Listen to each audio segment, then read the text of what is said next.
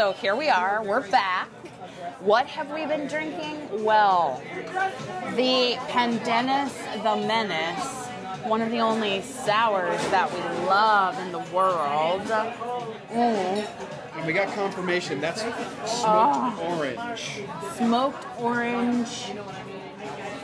Maybe like a Pendennis we'll have later because that's our favorite cocktail here. When Nice Guys first opened, they had sandwiches on the menu. They had a meatball parm, they had a chicken parm, they had roast beef with horseradish or barbecue sauce. And those have gone away from the menu. And they only come back as a special every now and then. So last week, last Tuesday, they had the chicken parm as a special, and we were lucky enough for them to save us a chicken parm sandwich to have and to share with all of you because this is a special you you should stop by and have when they advertise it on Instagram, on Facebook, on Twitter, everywhere. It's delicious. It is chicken tenders that are a throwback to Greg's childhood. One of very few items that they don't make fresh in house. And their their tomato, their their pizza, their marinara sauce, whatever you want to call it, that and, and cheese.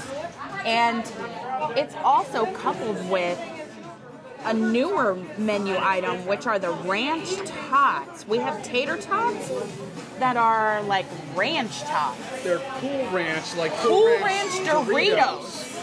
Oh my god! Oh! Oh, oh my god! Good. But this sandwich is like coming back to year, year one at Nice Guys, where it all began. Like he says, he speaks the truth. Oh, it's so warm. Oh god! Oh god! The stretch, the cheese. Boom.